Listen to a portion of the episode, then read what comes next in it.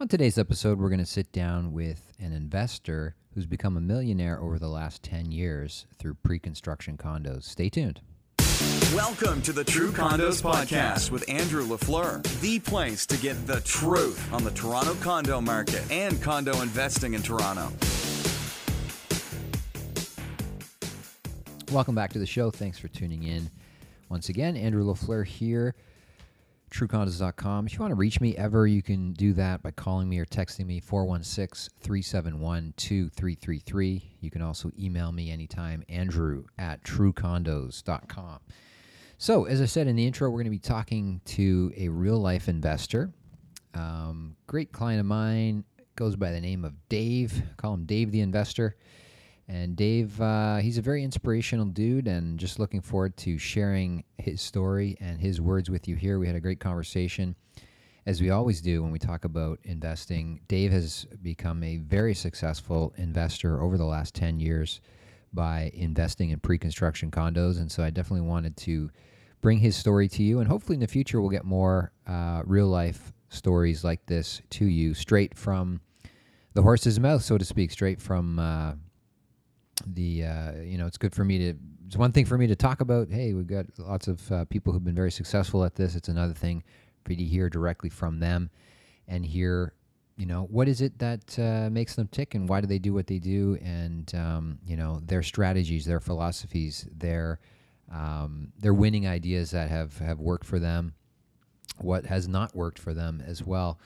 Um, and just what if you're new to investing as well it's great to just hear you know what helped them uh, get over the hump to to get started in the first place because often that's uh, that's the hardest thing. And if you're a seasoned investor it's great to just hear from other seasoned investors to uh, to just you always can pick up some tips tricks nuggets just new ways of thinking approaching things new strategies. Um, it's all about continuous learning in this game of real estate investing. So without further ado here it is. Please enjoy uh, my interview with dave the investor. Here we go. Welcome to the show dave Hey, good to see you, Andrew. yeah, great to uh, great to have you here. I'm really looking forward to hearing your thoughts and, and chatting with you today, and just sharing your story and and your um, I think what you've done and and how you think and everything. Very inspirational. I want to get your you know your story, your message, your life, uh, what you've done, just out to people. So people can hear it, um, and I think it's gonna be very inspiring for a lot of people. For sure. Um, and I just we always have a great time chatting real estate and and uh, pre-construction investing, of course. So that's all we're we're sort of doing here. But why don't you tell tell tell tell us a little bit about yourself? Like, um, uh, don't know, where, can we start? I mean, you've you've had a very interesting life. You're involved in a lot of different things. Uh, yeah, to say the from uh, sort of you've got the sort of nine to five day job, Yeah. which maybe some people look at you and think that's who you are, Yeah. but you've actually got a lot of other interesting layers to you and, and your story and stuff.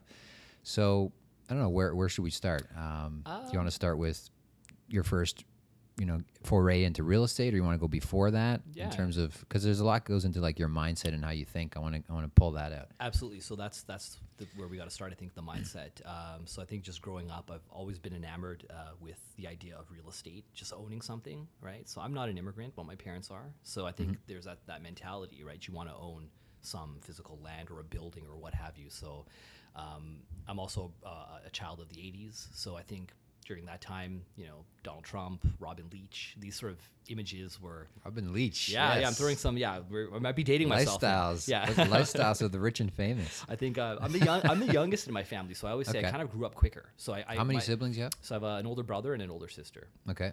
And yeah. uh, so my sister's eight years older than me, and my brother's four years older than me. So Yep. I think um, I kind of grew up a bit quicker in the sense of like my my references in the '80s and like just my thinking overall, because I've always been around older people. So I think that's kind of actually been my been uh, to my benefit.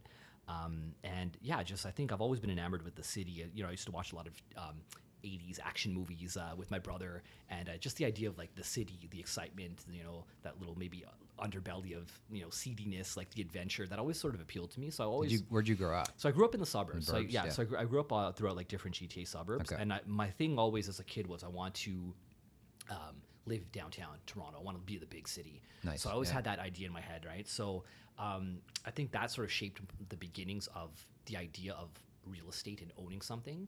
And then I think like later on when I was in high school, uh, I'm gonna hit you up with another reference. Uh, my dad and I used to watch um, the uh, the old Harry Stinson One King West infomercials. Oh yes. Yeah, those terrible, terrible we- infomercials. So so far, our lives are mirroring each other. Growing up in the suburbs, wanting to live downtown, yeah.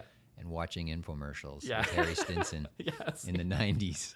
and and, and On late King- night. yeah, late night TV. Uh, it used to actually be. It's so funny. I remember it was on channel twenty one for me. So that was like Yeah. the old like that was when channels were completely different. Uh, Again, we're totally dating ourselves right now. People are gonna be like, "What are these guys talking about?" But I think I used to watch the uh, the old infomercial, and again, that same idea. Like you could you could buy a piece of real estate downtown, and it could make you money. That was Yeah. the other thing. Because at first I had that idea of like I just want to buy a place and live in it. Like most people, I, I'm not really thinking about rental, or Yeah. I'm not really thinking about having multiple properties. But I guess Harry. When did you first start thinking about buying real estate? Like When I was a when, teenager. when can you remember that's a thought in your head? I want to buy something. when, when I was a teenager. I, I would, so I used to flip through the old Star, the Toronto Star, the New Homes. Back Yeah. then it was just New Homes. Then Right. at, you know, sign of the times. It was like it's- 40 pages long. yeah, of just ads, pure ads, right? And now it's uh, like now it's like doesn't little- even exist, yeah, or it's one page or because something. it's just yeah, online and- newspapers. yeah. And and I think um, I think uh, when I, I I used to flip through that a lot, and um, my parents would see me sometimes and be like, oh, jokingly, they're like, oh, you're, you're trying to go buy a house? Like I didn't have a job at the time, you know, I was 16, 17, right? And I'm like, yeah, yeah, I want to, but I think that's also always been my mindset is people tell me it's were other pe- were other people around you of the same mindset, or were you just kind of doing it on your own? I think because Like, were you following an example of someone else, or was it just in your head? later on i was shaped by a few different things which we'll which we'll get into but at the time i think it was just one of those things of my parents i'd always see them struggle financially they were they were more working class people so like or, or the blue collar where like you know you're working like you might have a great gig at say like a magna or bombardier which my dad did but then like Okay. heavy layoffs with nafta and all that and i seen them you know make career changes take pay cuts do night shift do all that and i was always just like there's got to be an easier way see now at the time everyone was like oh you're just lazy That's that's if there's one thing I think I don't know you super well. I'm getting Yeah. to know you here. I'm looking forward to it, but that's one thing I you always go back to. There's got to be an easier way. Yeah, that's how you think. There's got to like be it. there's got to be an easier way because I think I think um I think like working hard is um that's I've heard someone else say this, so I'm not going to take credit for it, but working hard is kind of like a door prize. So what I mean by that is, you know, if you do something and you fail at it, but you say I really worked really hard at it, that somehow makes you feel better. But I think there's not enough emph- emphasis on effortless work, like doing something and making it look so effortless, and working i know it sounds cliche but working smart and not hard. Because the thing is like if you could work 10% as hard but get 100% more of the result like why wouldn't you? Right? And i think that's something that always stuck in my mind. So i'd always kind of we, been searching. this we, as a society, we kind of idolize working hard and hard Yeah, work. That's been kind of like fetishized, right? Yeah, Yeah, As opposed to we almost uh, we resent people or res- we resent success in someone if it looks easy. if it looks easy yeah so, so it's almost like and, and i think that's where the thing society like you know s- successful people even if something did come easy to them they don't want to say that so they'll just say oh i worked really hard it's, it's weird it's Right. like that that Yeah. thing just keeps coming whereas like Right. you know like you and i you and i talk you know off uh, outside of uh, Yeah. you know real estate and we just be like we're always exchanging information and stuff and and it's just like i don't see that as work so maybe that's the other thing too so maybe someone else they see that as hard work reading compiling information storing all this right? I keep a lot of stuff like i mentioned in my head. Actually i don't really i'm not the write it down type of person. Yeah, you have this crazy gift of memory and, Yeah. and and whenever something comes up you'll send me this text or you'll find something on the internet that I said like 10 years ago or that some real estate bear like said about me yeah 8 years ago or something you'll pull it up and you know it's just Yeah. like wow So I've always had that crazy recall. So I did well in school. I was the type of guy I did well in school, like without really trying. But Right. then I always was kind of like, this is pointless because eventually you're just doing this so you can get good grades, so you can get to university, get a job. Mm-hmm. You know the whole story. But the funny thing is, uh, that's not how the way the world works now. Like if you're really trying to get ahead, getting like what our parents told us about going to school, getting a job, and doing all that doesn't really doesn't really jive anymore. You're not really going to get ahead. Like you may kind of just subsist in this society, but you're not really going to get ahead. So just just back to the early days for a second. So uh, that that Harry Stinson infomercial really sort of shaped my perspective, and then later on um, throughout university, um, I had uh, listened to uh, I downloaded I shouldn't say this I downloaded off a, tor- off a torrent site uh, Rich Dad Poor Dad. Okay. And that book, uh, and it's funny because like Yeah. you know, there's a lot to be said about that book now. Like how much of it was real, how much was it not? You know, it's also been to- said that Kiyosaki uh, the author of the book probably made more money from publishing than real estate. So it's almost like he made the money off the books and then became a real estate investor. But but Okay. the book makes it sound the opposite. Right. But I think it's beside the point. There's one key thing that he says in that book, which has resonated with me to this day, which is the rich don't work for money; they work for assets, and the assets are what make you money. And I think tying it all together nowadays, I think we're seeing it more and more. Whether it's you own a piece of a business, or you own real estate, or you have maybe some stocks and bonds. In the end, I think the goal, the, the way to win at life is you need to have your assets earning for you while you sleep. Mm-hmm. And if you can do that, then you've essentially won at life, at least in one aspect. You won at money at least. Yeah. You might be a terrible person. You might be a terrible. yeah, yeah. I was gonna say. I see. I wanted. To, I kind of wanted to walk that back a bit, but I will Yeah. say, you know, money money can't solve all your problems, but it'll solve your money problems. Right. And for a lot of people, that that is like one of their main problems, right? For sure. And uh, and certainly, yeah. If you're if you're not trading your time for money, maybe you can improve other aspects of your life, like say your fitness, your relationships, your other things. So I'm I'm a big person. Time is actually currency. Time is the ultimate the ultimate uh, currency that you want, not actually the figures, not the money. Mm-hmm. Money's limitless, right? They're just going to print more money, and yeah. So that's another conversation. yeah. Oh, maybe boy. we'll get into that Oh, later. we'll get he into that just said printing money, folks. Yeah. Here we go. Yeah. Yeah. So, um, tell us maybe tell us your story. How you bought your what was your first property Yeah. you bought, and, and how did that come so about? so so back to the back to the the You've newspaper. been thinking thing. about it since you're a teenager. Yeah. So still thinking about it, but broke broke student. Uh, a couple other things that sort of shaped how I how I got into my first property. I was renting studios downtown. So I, I went to school downtown Toronto University, and I'd been renting uh, studios because there's no campus hou- housing, right? So. Yeah, that's that's your plug for uh, student housing, I guess, right? Uh, but uh, as we know, there, there's a there's a shortage of it across the country. But so I was renting studios. So I, at first I rented uh, at the Pantages condo, um, Yonge and Queen Yeah. kind of area, right? Yeah. And I remember I could rent it for eleven hundred. This is around two thousand six. I could rent it for eleven hundred a month, or you could buy it for about one sixty five, one seventy. And interest rates, I think at the time were around like I want to say seven per six to seven percent. And I remember crunching the numbers with my dad, and I was like, "Dad, I'm like, uh, we should just buy this. I'm like, could you buy this, right?" And you know, my dad was like, "I mean, I, mean, I had student loans. Like, my dad, my parents didn't pay for any of my education. They're like, we can't, we can't buy you a condo. Are you kidding me?" But I'm like, "Well, you know what though? If you break down the monthly cost, whether it's mortgage or rent, it's kind of around the same thing, right?" And he was like, you know what, son, we can't do it. He goes, I would if I could, but we just can't, right? And again, I think that goes back to the thing of finding another way. There's got to be another way. It has to be done, right? And and so you know, I rented there, and that was fine. Then the next year, I rented at One City Hall, so Bay and Dundas area. I think Concert built that, and um, um, I rented that a year later for thirteen hundred dollars. So already, I'm already seeing where this market's going and how rents can escalate. And I'm like, okay, now we really should have bought that that unit at uh, at Pantages. And um, and at the time, I'm I'm I'm broke. I am like I'm like negative how many tens of thousands of dollars in just student debt. So I began to uh, take up uh, online poker. So I started playing. At the time, poker was really really big. Um, and uh, I started playing. Instantly, right out the gate, I lose like three thousand dollars. So now, so now it's like it's like a, it's like it's like I max out my I got a cash advance on my credit card, max it out, and now I'm like now I'm in the hole. Now I have nothing, and literally, literally, I can remember my sister, um, who's a professor, would come down and teach um, some uh, continuing education classes at uh, at uh, the school I was going to, and I would literally bum off her like meals for like the week. So I'd be like, "Hey, like, can we go to uh, Starbucks?" And I'd get like a sandwich and like a cookie, and like I'd kind of like get my meal. And then I think she kind of caught on towards the end. She's like, she goes, "Hey," she goes, "Like you're literally buying like 40, 50 bucks of food at a time," and I'm like, "Well, that's because I have no money, right?" So That's your calories for the next. that was my cal- yeah, that was the 48 thing. Yeah, so so le- so lit- lit- the literal definition of lean years for sure. So I um, but again, I still had that idea of like you know I'd love I'd love to get a place like Mm-hmm. because you know renting it renting it sucks and and and what sucks even more is when my lease term ends, I got to go back to the burbs because I think that was the thing that was killing me even more. I hated living in the suburbs. Right.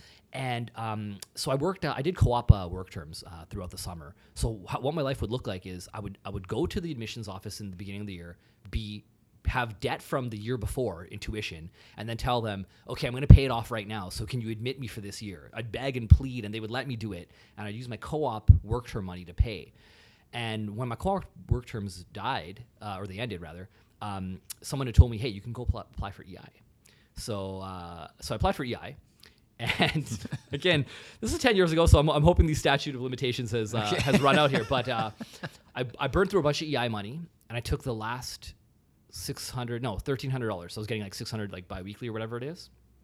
And I bought, at the time, a 30-inch monitor because what I had figured out with poker was Hmm. you could make money, but it's it's like a lot of things at life. It's like you got to scale. Hmm. So like if you're playing one table at a time, you might make just minimum wage. You might make at the time minimum I think it was like nine bucks an hour, right? Right. But if you had a big monitor and you played like 16, 20 tables at a time, you can make like nine dollars an hour per table times 16 tables. Now you're talking like 100 bucks an hour. Now you're talking some real cash, right? If you're good. If you're good, yeah. Right. So I started to turn things around. Uh, I'd studied the game. I think I was saying I'm a student of whatever it is I do, whether it's poker or now real estate or what have you. So I uh, I started to become profitable, and I said, you know what? I'm gonna go buy this monitor, and I'm gonna grind out the summer while living at one city hall, and I'm gonna make some cash. And I tell you what, man, like within months, just I was literally making tens of thousands of dollars playing poker in this little studio, dinky, 330 square feet. People couldn't even Right. believe how small it was. And I was Right, sleeping on an air mattress, and I had this big giant monitor Yeah. there, and you, and and and there's just this glowing light emanating from the screen as I'm just clicking frantically clicking away How many hours at a day? 16. So I, I kind of treated it like a job at first. I'd play like seven, eight hours a day. So I'd play like in three or four hour blocks. Yeah. And and the money was just rolling in. And then so instantly I'm like, okay, I've got a bankroll now. So I think I think just as an aside, one of the best feelings I ever had was took the I had like 30k OSAP debt, paid it off in one shot. Wow. Thanks to poker money, and I remember I remember leaving the cashier's office at uh, my uh, at uh, my school, and I saw one of my student friends, and they were like, "Oh, I'm graduating now. I'm like 30, 40 k in debt, whatever." And like, what are you going to do with your OSAP money? And then I remember just telling them like, "I paid it off," and they're like, "How?" And I'm like, "I played poker," and they're like, and I remember this that look on their face, and they're like, "What?" And I think that's the thing. I've, I'm experiencing the same things in real estate now that I did with poker then, which is that I don't think sometimes people could realize the gains that are being made. And I feel like I'm often oftentimes having to justify what is possible in this world because I think sometimes people aren't thinking big enough, right? So, so I had this chunk of money and I said, I want to go buy a place. So, only problem was being a poker player, you cannot get Yeah. a mortgage. It's, it's hard, right? And even back then, you know, back then it was actually easier. You could you could have like non-qualifying income and like there, things were actually easier back then, but not for a poker player. Right. So I teamed up with my brother, um, which uh, you know, to anyone that's listening in terms of um, um, you know thinking about getting real estate, but you can't. I think teaming up with family is like one of those things. Like if you've got to do it in the beginning, why not? But mm-hmm. again, as long as your values and everything are aligned, right? Your timelines, your time frames, right? My brother and I are very close. So I, we're I, you know I can we're like friends, not just brothers, right? So. So he's like, you know what? I've got a job. We can get a mortgage. You could provide the down payment. You know, we'll split the profits 50 50, et cetera, et cetera. So Yep. it's funny. We were looking at now one bedrooms at the time in Toronto downtown were around 250 grand. Yeah. So we were thinking, okay, he's the bigger brother. He'll take the bedroom. I'll do the sofa bed, right? so we're already planning this out. We're going to share a bathroom. And then back to that Toronto Star. So this is around 2008, 2009 time, and the uh, the landscape in, in the world was a lot different, obviously, with the great financial crash that we had. So, Yeah. so I think that's the one time now in recent memory where we've seen Toronto prices actually decline, and you know they couldn't give away properties uh, pre-construction at the time, and so there was a builder at the time that was offering a phenomenal deal, uh, zero percent mortgage, five percent down. It was it was the deal of the century, Andrew. I don't think we will ever see something like this ever again. And we were working out the numbers, and we were like, to carry this is going to be the same thing as this as us buying a one bedroom. And this was this condo was a two bedroom plus den with parking, two full baths. So now we went from you know sharing a bathroom and me sleeping on a sofa to I could have my own room, my own washroom, plus a den to play poker in. So I was like, let's sign me up. And again, just to talk about prices. So this was 2008 or 2009, excuse me, spring when we made the purchase. Two bedroom plus den, two parking. Uh, sorry, two two baths, one parking. Downtown Toronto, right by Union Station, three hundred and ninety-one thousand dollars. Wow. Yeah, Yeah. which is just yeah. That, that, I- any anytime I tell and, it to, and you only needed five percent down. You only needed five percent down. So we essentially And you secured yeah, zero- percent mortgage for 0% three for, yeah, for so, three So we, we secured the property for nineteen thousand dollars, and the mortgage, the quote unquote mortgage at zero percent, was twelve seventy eight a month, which all went towards our principal. So at the end of the three years, we got this for three years. At the end of three years, you now have to go out into the world and get a mortgage. And now this is where the idea of let's get more properties came in because when the three years expired, we had now paid off about you know now now the mortgage is around 320 or the balance and i go to a bank and they're like oh tell us about your property i'm like well i, I owe the builder 322 now at close and they're like oh but your property's appraised at 485 grand. And and you know that's that's on the lower side because bank appraisals typically kind of you know come in a little lower. And they're like you have a tremendous amount of equity. And at the time i didn't even really understand what that was. And then it slowly started to click with me. I'm like oh wait a minute. I'm like so i could now take some equity from this and go buy something else? And they're like, yeah. And I'm like, okay, sweet, sign me up. And I think that's where I made that journey. I think you got to get that first property. You've just got to get into the market. That was when the light age. bulb. You already Yeah. you, you you you had that instinct. You were going for it for many years, but it wasn't until you actually did it Yes. that the light bulb. And Yeah. even a- it was a few years after you did it Yeah. when when that banker looked at you and said, "You bought this place for three ninety one, but it's worth four eighty five. yeah. And it, That's when the yeah. light bulb sort of yeah went and- off and said, "Whoa, okay, now I, because of that decision I made a few years ago Yeah. with, with nineteen thousand 19, dollars, 19.5. I now have a net worth of like a hundred and 100 something? Yeah. fifty or Yeah. hundred and seventy thousand. Yeah, and this, and again, you're talking to a guy now. Now, at the time, I was still playing poker, so I was, I was making good money. But then, So that was your like full through those first few years that Yes. you were like a full time yeah, so professional I- poker player I played, essentially. yeah, I played from uh, tw- tw- 2008 to about uh, 2012, and uh, then I ended up going back to school to pursue, you know, regular life. Uh, the uh, the U.S. government had ended up uh, cracking down on online poker, so that really put a damper on traffic online. So I, I decided, okay, I'll go back to school. Um, didn't really like what I was doing there, um, so then I, I kind of was just floating through life for about a year and a bit. And my wife was just like, you know what, like while you figure your stuff out, just get a job, do something, you know, have some income coming in. And uh, so I so I did that, and that's that's where I'm at now. Where you know I've got the I've got the typical government job, so to speak, just a sort of you know middling level position, but. I think that's the thing, though, is since that time I've purchased more properties, and I'm sure we're going to get into that a little bit more. And just this massive, as we like to say, ocean of equity Yeah. that's been gained from all these properties. You know, I've essentially become a millionaire in five years, not including my principal residence, obviously, because that's obviously gone up a lot as well. And it's all thanks to investing in pre-construction. So I think you know it's good luck trying to save a hundred and something grand. You know, even even if you make, I think that's the thing. I know I know a lot of doctors and lawyers and people Right. that make very large six-figure salaries, and even they will be hard pressed to save, you know, thirty grand or fifty grand, much less six figures. because Uh, lifestyle inflation, right? Yeah. exactly Yeah. yeah. we talk about it on the podcast all the time. It's just Yeah. you, you most people, regardless of your income, are just living what I call subsistence living. Like Yes. you're going back to our ancestors 400, 500,000 years ago, Yeah. where most people were just farmers, agrarian living. Just you're just making enough for yourself to live, Yeah. and there's no refrigeration, there's no storing for the future. Yeah. Uh, you're just hoping to make it to age 50 kind of thing, and, Yeah. and then you kick the bucket. Yeah, That's yeah, your life. Yeah. So, as much as we've progressed over the centuries, uh, our mindset, I think, is still stuck in the past in that, oh, look at us now. We're so fancy. We make 100,000, 200,000, 300,000. You could make a million bucks and still be broke Yes. Absolutely. because you're, you just, your lifestyle just elevates with your income Yep. and you just are consuming more and more. Yeah.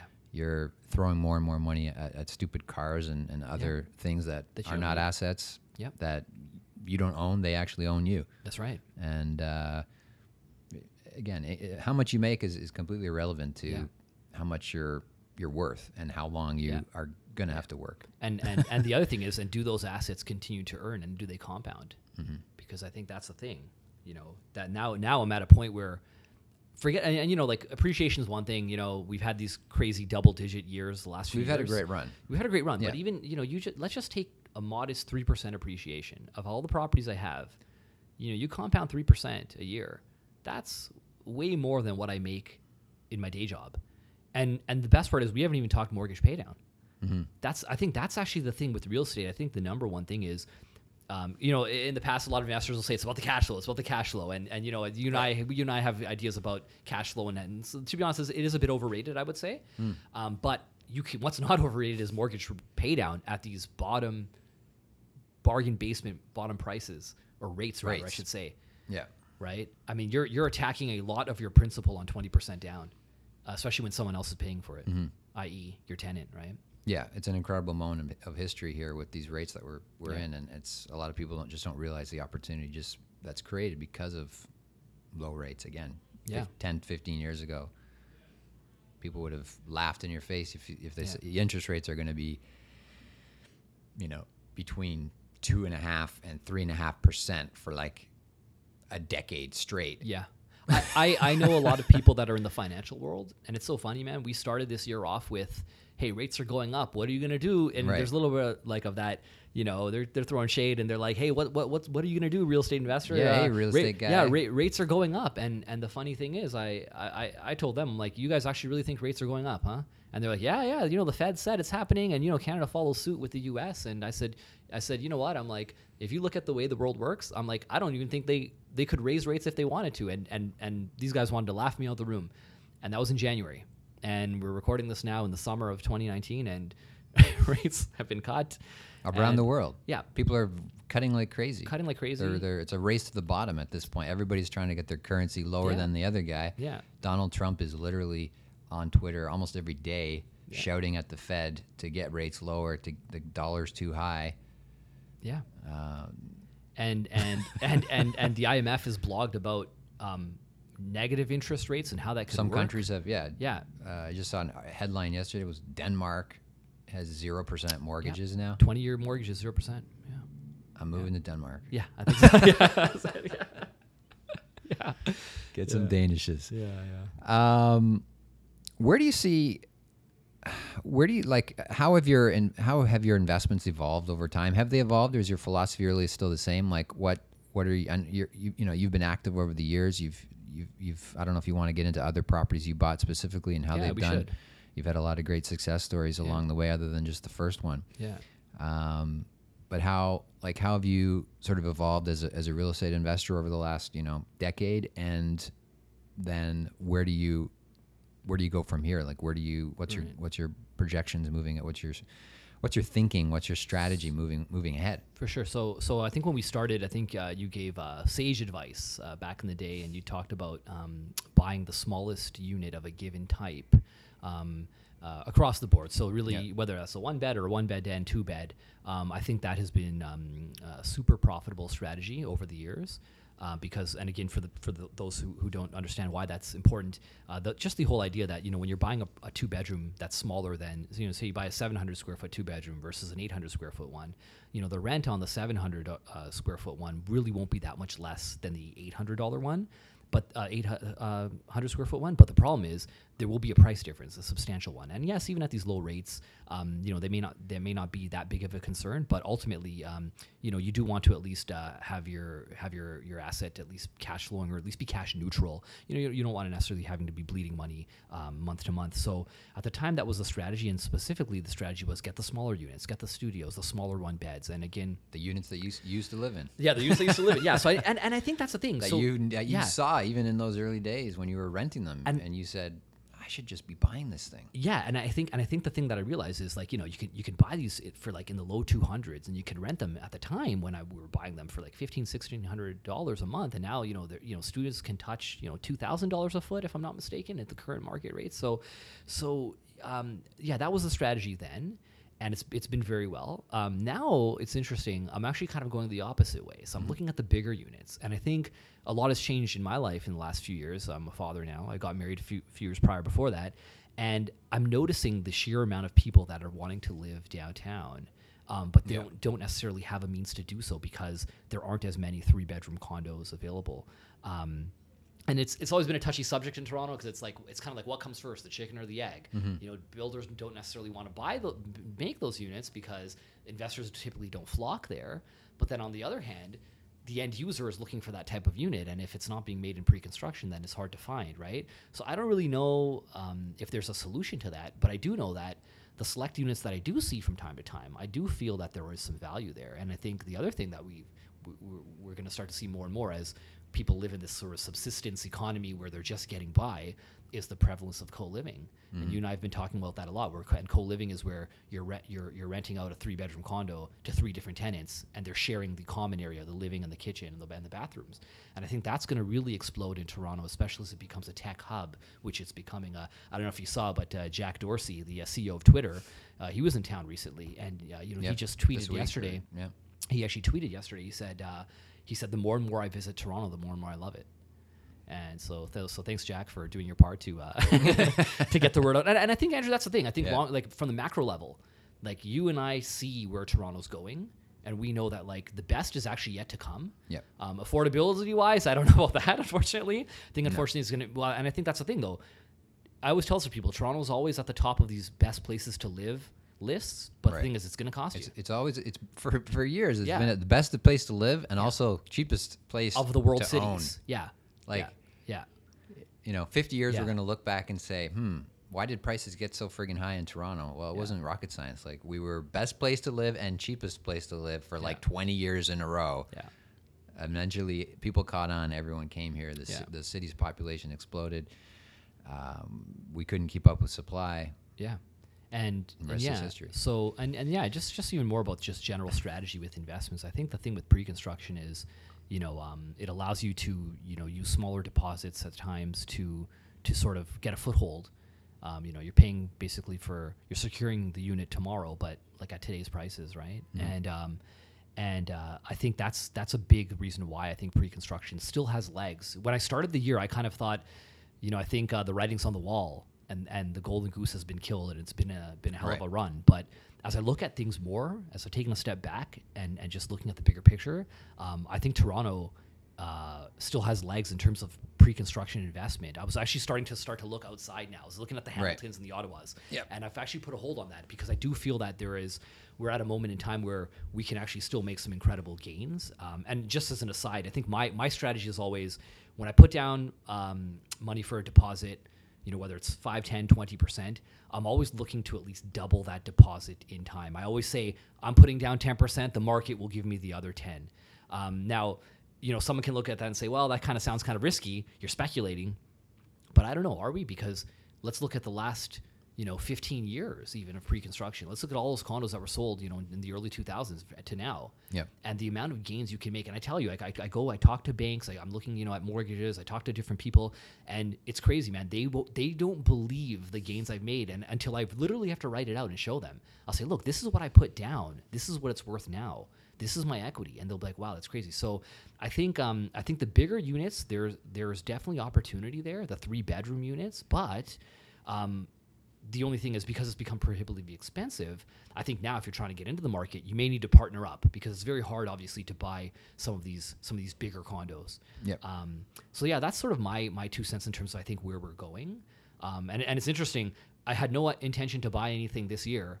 Right. And yet I found two I found two can't miss opportunities, I feel like. Yeah. And again, maybe maybe come maybe you can have me on three years from now when those are ready. Yeah. We can really go into depth and, and talk about how those worked out for me. But I don't think I've been more excited about two projects than the two that I bought in this year. And Yeah. like I tell you, the year's not even done, man. So Yeah. looking forward to uh, to what fall has and, and even 2020 and beyond.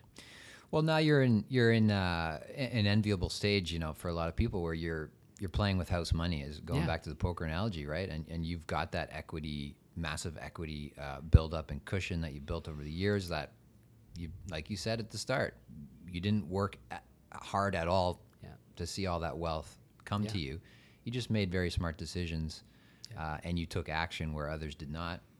Yeah. Uh, and now you've got house money to play with. Yeah. And it snowballs. Yeah. And it grows. Yeah. And a lot of people would just say, be content and stop there and say, I'm good.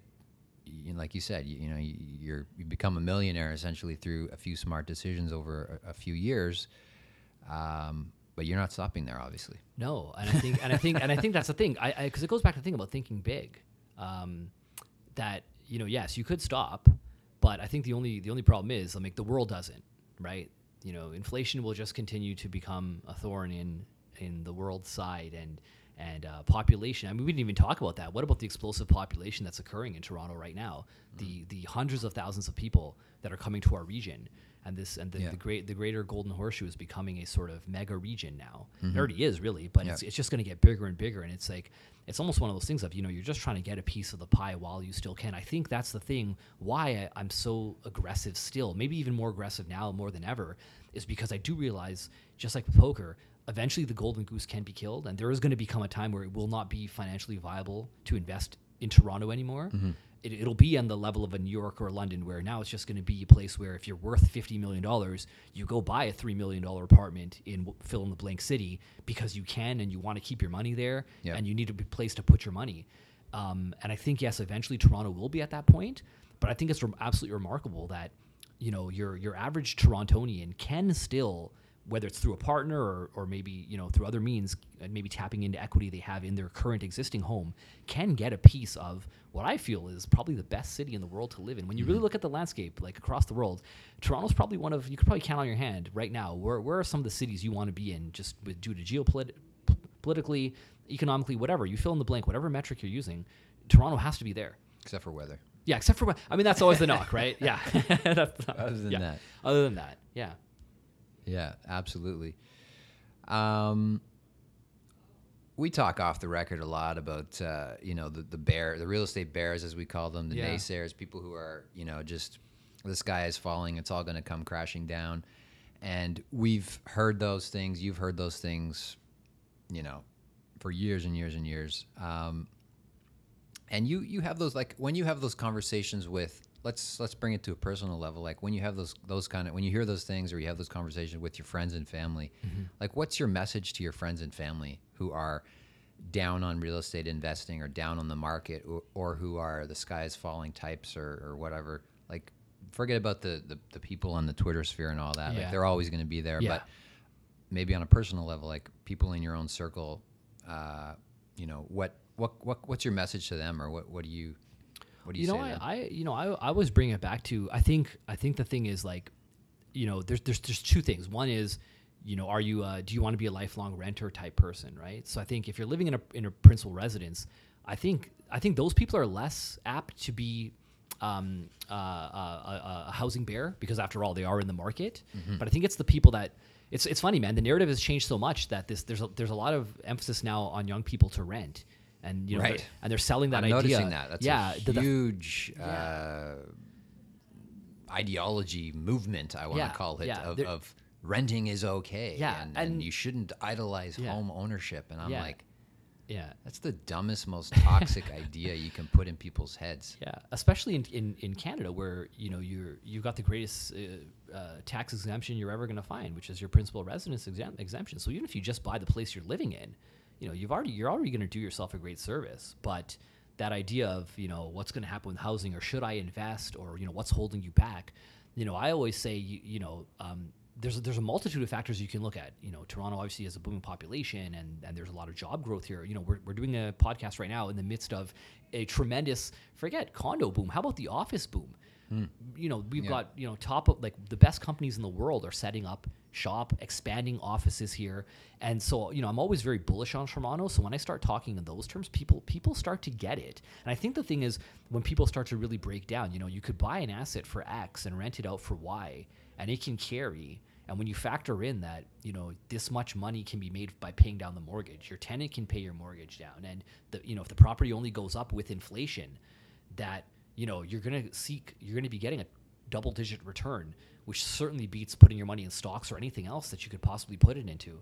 And and i think that's that's the thing that's the message is that ultimately if you just look at like where toronto's going uh, it's probably been a never better never been a better time to invest in my opinion. Um, of course you know investing 10 years ago would have been great but we can't we don't have a time machine we can't go back. Um, and and yeah so it just goes back to that But that's very interesting, right? And I, I think that's a common thing with people like who are in our shoes in the sense that they've they've been investing for a while is a feeling like actually there has never been a better time to invest than right now versus the people who haven't got off the fence yet who haven't Yeah. got into the market. It's the opposite. They're thinking it's it's a it's never been a worse time. The best times are all over. Yeah. but if you're listening to this and that's you, like you need to hear from Dave and, and, and people like Dave who are actually who've done it and have been in the market for Yeah. for ten years or, or longer, and they're saying no, like it's actually better now than ever. yeah Like it's just Yeah. you just have to know yeah what to buy. Well, I think, and I think that's the thing, and that's where it comes back to dealing with someone like yourself. You know, just to you know, give you a shameless plug. But I think, Let's I think, it. I think now more than ever, it's funny. I think ten years ago, you could have literally bought anything, and you would have been successful. You could have bought in B areas. You could have bought the the crappiest units. The, Yeah. and you would have been fine. You would have made six figure gains on every single property you made. Right. Exactly, yeah. Um, but uh, but I think now more than ever, working with um, an experienced agent like yourself, you know, someone that's not going to shill every project that comes across their desk, knows and has relationships with builders, specific builders, specific locations. I think that matters more now, now more than ever. You know, we've seen condo cancellations, we've seen things happen, and I think now is the time where you really need someone experienced to be working with. And also, again, you know you uh, you practice what you preach, right? You you're an investor yourself. You know, uh, we've bought in same locations, sometimes even the same building. Yep. We've both done very well, Yep. and I think that just speaks to um, your level of experience and and just the trust that we have as your clients. So I think like definitely for the people that are listening to this, like you need to be working with someone that is experienced and that knows the game and that is also an investor. I think now as I have as I kind of transition into full time condo investor, you know, I only want to work with people, whether it's my realtor, my mortgage broker, my my accountant, whoever, that are also real estate investors because you know Yeah, like like-minded huge. individuals Yeah. are going to be the ones that will can help me get now to the the tenth, the fifteenth, the Yeah. twentieth property. Yeah. Um, so I think yeah, if you're an, if you're more, a more experienced investor listening to this, definitely you know your your brain trust, your your, your, your the team that you're working with. Uh, I would highly recommend that all of them are investors as well because they're going to start to see the things that you see as well. Yeah, absolutely. And it's just, yeah, there's so many people that you're investors who are working with either mortgage brokers or accountants or lawyers, uh, people like you're working intimately with to help you achieve your goals. And they're not, if they're not aligned with you uh, on your thinking, if they don't have similar goals, you know, sure, they might be able to do the job for you, mechanically get it done, but, you know, that's, you want to be partnering with, like you said, with people who are aligned with your goals, who are thinking the same way as you're thinking Yeah. and that's exactly what I what I do with you know my own team and, and the and the professionals and people that I'm recommending to my clients as well is look th- these are people that I trust and because they're doing the same thing as, as me they're doing the same thing as us Yeah. um, they have the same mindset they have similar goals and ultimately they just they see the world in a similar way that you know they're optimistic about the market they're optimistic about Toronto as opposed to they're pessimistic and and they're just waiting for the Yeah. you know for the sky to, to fall kind of thing Yeah, and you know the problem with the with the people that are waiting to for prices to fall, you know, prices will fall at some point. I'm sure. You know, we think can, things cannot go up, up and up forever. But I guarantee you, when the prices do fall, if there's any sort of correction, whether it's 5, 10, 15 percent, those people that have said, "Oh, I'm waiting on the sidelines for my point to buy," they'll never buy. And I think that's I think that's the thing I've realized as well is that you know, again, it sounds cliche, but you know, time in the market will always beat timing the market. You know, I bought my first property when I'm 26. Bingo, yeah. And 10 years later, you know, my net worth is well over a million dollars. And I talk to millennials all the time now that are 26, 27 years old. And I tell them, like, guys, you know, if you just get that one property now while you're, you know, while you're still young, you, you know, you'll, you'll probably end up doing better there monetarily than you will in your career. Mm-hmm.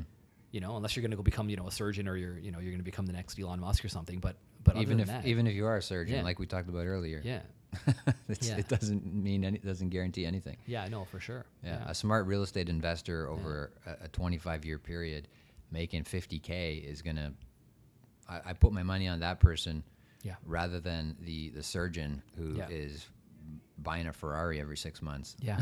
Yeah. different ferrari every six Yeah. months right No, for sure. Yeah. um, any like thinking back to when you first started, I mean, you had a great mindset always, but is there any advice that you would give yourself, like thinking back to Dave, like before he bought you bought that first property? Is there any advice you'd give yourself back then that you wish you had heard in those days? I think the thing, uh, Andrew, it goes back thing. Just think bigger.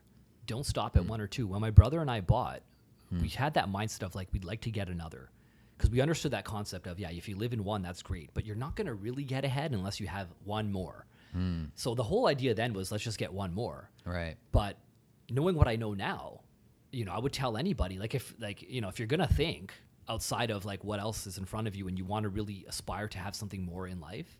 And again, I, you know, we don't want to get back to that thing of that, you know, um, you know, money is everything or possessions or you know, you know, you know, I'm not a better person because I have ten condos versus one. But I think ultimately, just for uh, in terms of like your sense of security, you know, building some generational wealth. Obviously, real estate can pay, play a huge role. So I would say, you know, think big. You know, y- you know, and, and, and, and, and don't put a, don't put a limit on. You know, why I, I was thinking too uh, initially. Hey, I want to stop at ten, but why even stop there? If I could get 15, 20 more, if it could, if I could do it within my means, why not? So I would definitely say, like, I wish. I know it's going to sound crazy, but I wish I had gone even harder than I did in these last uh, several years Right. because because because had I did, I think you know um, Right. you know things would be even better for me. So and and you know someone can someone can say, well, that's easy to say because it's been hindsight, but I think ultimately um, thinking big and not taking risks or not thinking big, not taking risks. Those are the kind of things that uh, eventually will not help you in any way whatsoever. And you know, I always like to tell younger people who who these days it seems like they're more risk averse, like now more than ever. You know, you know, back in the day, young people were the type of people that would you know live by the seat of their pants and, and want to do risky things. And I always tell them like society rewards risk takers. I'm like, yeah, you may fall flat on your face, you may you may crash and burn, Right. but when you do hit, you will hit big. Whereas playing it safe, um, I don't know. I don't know any successful person that's played it safe. I know a lot of regular. it, I know a lot of Yeah. regular average people that that play it safe, and that's Right. fine. But if you're aspiring to do anything uh, else in this world than what you're currently doing, you've got to think big and you've and you've you've got to take a little bit of risk and embrace it. Right, the road is lumpy, right? Yeah. Yeah. So Beautiful. Dave, we'll leave it there.